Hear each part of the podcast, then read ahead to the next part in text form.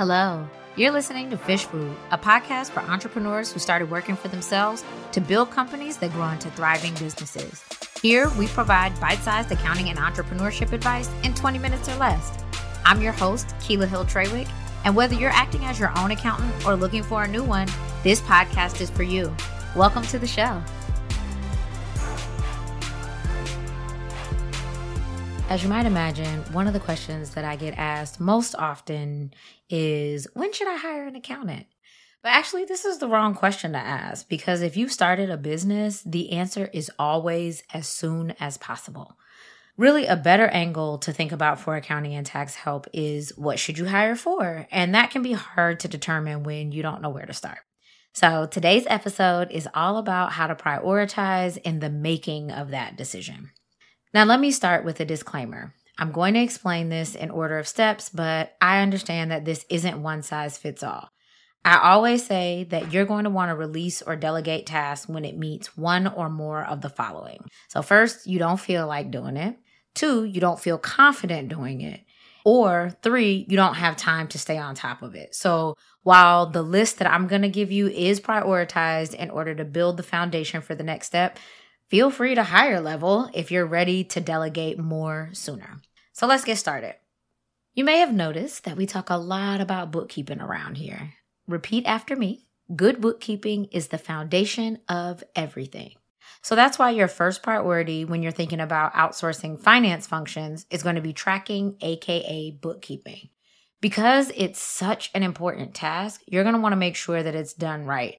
So the sooner you can get it off your plate or the plate of your VA or your admin or some other support staff that has a different job that they're supposed to be doing for you, the better. Many people, I will say, oversimplify this task. So you might assume, oh, I don't have enough transactions or complications to need to get help with this. But trust me, I have seen enough double counted revenue and incorrect balance sheets to know how often the financials can get real wrong real quick. So if you're trying to determine the most important step to start with, it's tracking. Okay, so once the books are accurate, the next focus for your accounting needs is compliance, which is to say, following the rules and laws required to keep your business in line with federal and state agencies. And in our world, of course, this means taxes. Generally, this is also one of the most stressful parts of running a business. A lot of entrepreneurs are scared that they're doing it wrong or worried about missing deductions or terrified that they're going to jail. Actually, I get that last one about going to jail a lot. I want to be clear. You're not going to jail. the IRS will send you a lot of letters and threatening written requests for money and information before they resort to locking you up. Okay. So that is not a concern that you have to have. But if we get back to compliance, your tax returns rely on your books to be right. But even then, the tax rules and nuances are out of depth for most small business owners. Not to mention tax strategy, deadlines, and return filings. Most entrepreneurs find that their first tax year as a business is enough to send them to an expert. And my advice is to find one before you need them. You're want to find someone that you can build a relationship with to establish trust versus having to hire out of desperation during tax time. Also, acknowledge that the real work of taxes is done during the year before. So make sure that you're getting support beyond just the filing. For example, all of our monthly service tiers include monthly categorization and reconciliation alongside quarterly tax estimates and annual return filings. It's important that this relationship go beyond the transactional to really help you make sense of all of the financial pieces of your business. All right, so you set the foundation, right? Your books are good, the taxes are filed on time, and now it is time to interpret.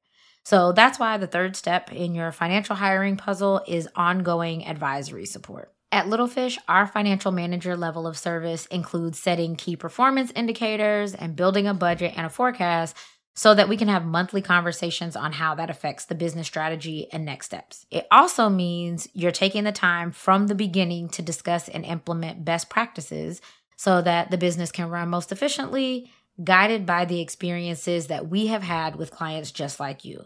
Now, remember, everything that you do in your business should be in service of getting you closer to the life you want. And understanding how your business is doing financially in order to build it into the business of living is really the goal here. Okay? So finally, when you've learned all you can learn and you're tired of doing the work, you outsource. The foundation is set and the processes are in place. So now you get to give it away. And onboarding is an important step at every stage to set expectations. But for CFO outsourcing, it's especially crucial. Why? Because all of the work that's expected to be taken off of your plate is learned during this time. This is the courting phase. So you're getting to know each other and setting the standard for how the relationship will go. And at Little Fish, we start with 60 days of weekly calls. So this way we can gently bring clients into our systems and processes while defining what their new role will be. This period also sets the stage for us to marry the day to day responsibilities with weekly virtual check ins and monthly calls. So, this way, you get an accounting team, but more than that, you get your time back to work, but really more fun, live and play how you see fit. When you start a business, when we started businesses, we wear all the hats, but ultimately, each and every one of us, me included, comes to a point where we have to let some things go to maintain our sanity and our peace of mind. I'm to let you in on a little secret. I don't do my own accounting anymore. It's handled by the Little Fish team. Yeah, Little Fish is a Little Fish client. Why? Honestly, because I'm you. I am a CEO with a lot of jobs, and I want to hand off responsibilities to an expert for whom this is their job. And for me, that frees me up to do what I love, which is building and maintaining client relationships and educating entrepreneurs alongside managing a team of professionals who are constantly looking for ways to make it easy to work with us.